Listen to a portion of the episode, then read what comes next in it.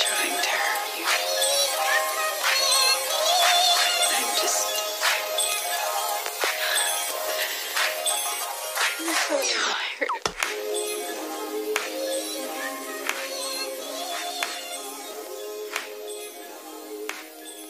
Hello, LinkedIn, and welcome to episode three of the Work in Progress series.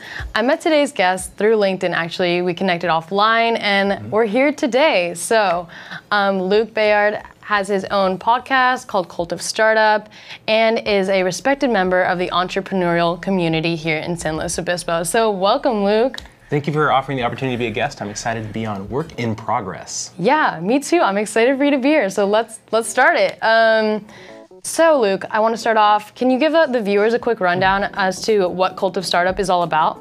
Certainly, Cult of Startup is a podcast where I interview entrepreneurs from all around the world to understand what they took in their journey to find success. Awesome, cool. And what made you want to start your own podcast? So there are two things that made me want to start my own podcast. First is growing up, I listened to Loveline every single night whenever I either came back from practice or I dropped my girlfriend off. So it was usually between like 9 and 10 p.m. Mm-hmm. And Dr. Drew inspired me because he really listens to his guests and he has this special sort of ability to relate to them or understand them and sort of pierce through and get this in-depth answer from them. Mm-hmm. So I wanted to actually take that same approach to my podcast. And number two is I actually listened to Tim Ferriss when he first released his podcast. Mm-hmm. And I wanted to take a long form approach, just like he does with this podcast and his guests, because stories take a long time. Stories aren't short. Mm-hmm. So um, some of my episodes tend to be an hour and a half to two hours long, but you get a lot of nitty gritty details as to what the step by step process was mm-hmm. for the entrepreneur.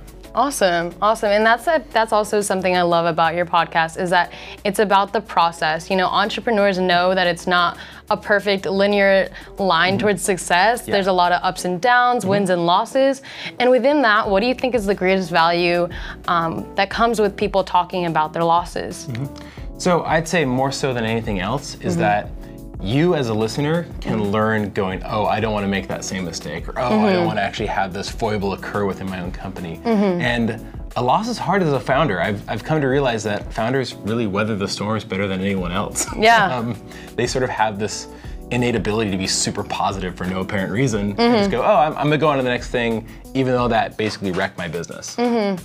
Yeah, well, I think positivity is super key in like any point of life. And so to know that people invest so much into something and are able to walk away with it okay, I think is really inspirational to a lot of people.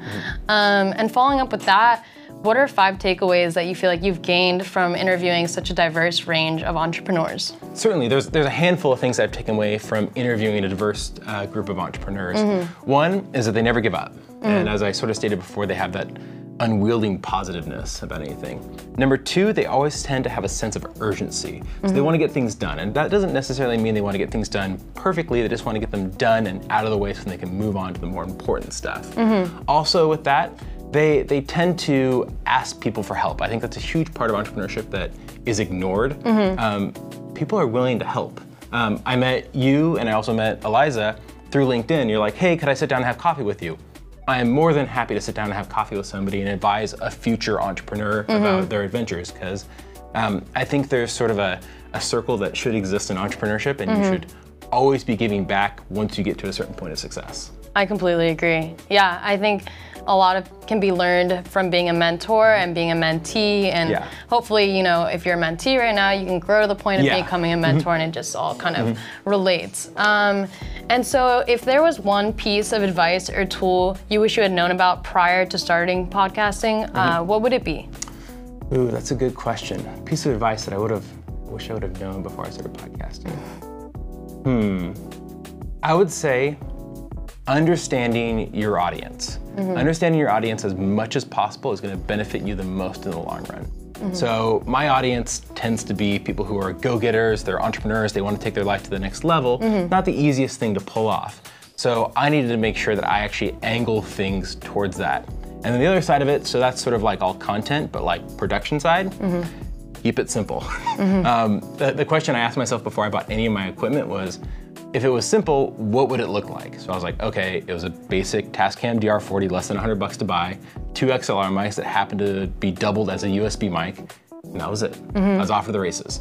So save yourself a lot of heartache and thinking like, oh, I need to have this complicated intro, I need to have this.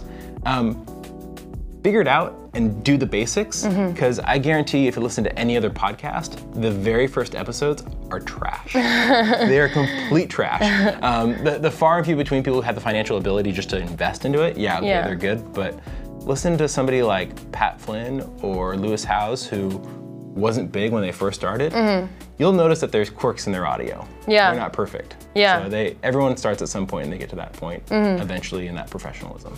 Awesome. And I do think that there's a level of realness there um, in Mm-hmm. like going back to where people started and knowing that like, hey, like this person didn't have a thousand dollars to spend Yeah. Mm-hmm. on an expensive mic. Like it's okay. Like if they were able to achieve that Oh, yeah. uh, starting off where they did, then like it just kind of is like, all right, well I can do this. And yes. you know, well Big that's time.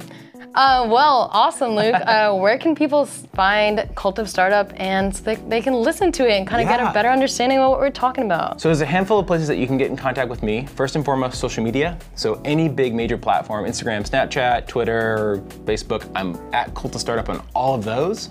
Um, I'm sure you'll see my link to LinkedIn in this post as well. And then my website's being redone right now, but give it about two weeks. But cultofstartup.com will be released soon. And if you really want to get in contact with me, but why email me when you can message me? Luke at cultofstartup.com. Awesome. Well, I can vouch for the fact that Luke's podcast is super entertaining. I had the chance to listen to it this weekend on my trip down to, from the Bay Area, and it was an hour long and it felt like it just zoomed by. I was just constantly entertained. So it was really cool. Um, well, guys, that kind of wraps up episode three of Work in Progress. As always, guys, if you like what you saw, feel free to watch the rest uh, in the link provided in the comments. We'll also have Luke's social handles as well. Uh, you can feel free to watch the whole video on my portfolio. Well, I hope you enjoyed this. And Luke, thank you so much for stopping by. It was great talking to you. great. Learned a ton. Um, and yeah, guys, just keep on connecting. LinkedIn's amazing. So shout out.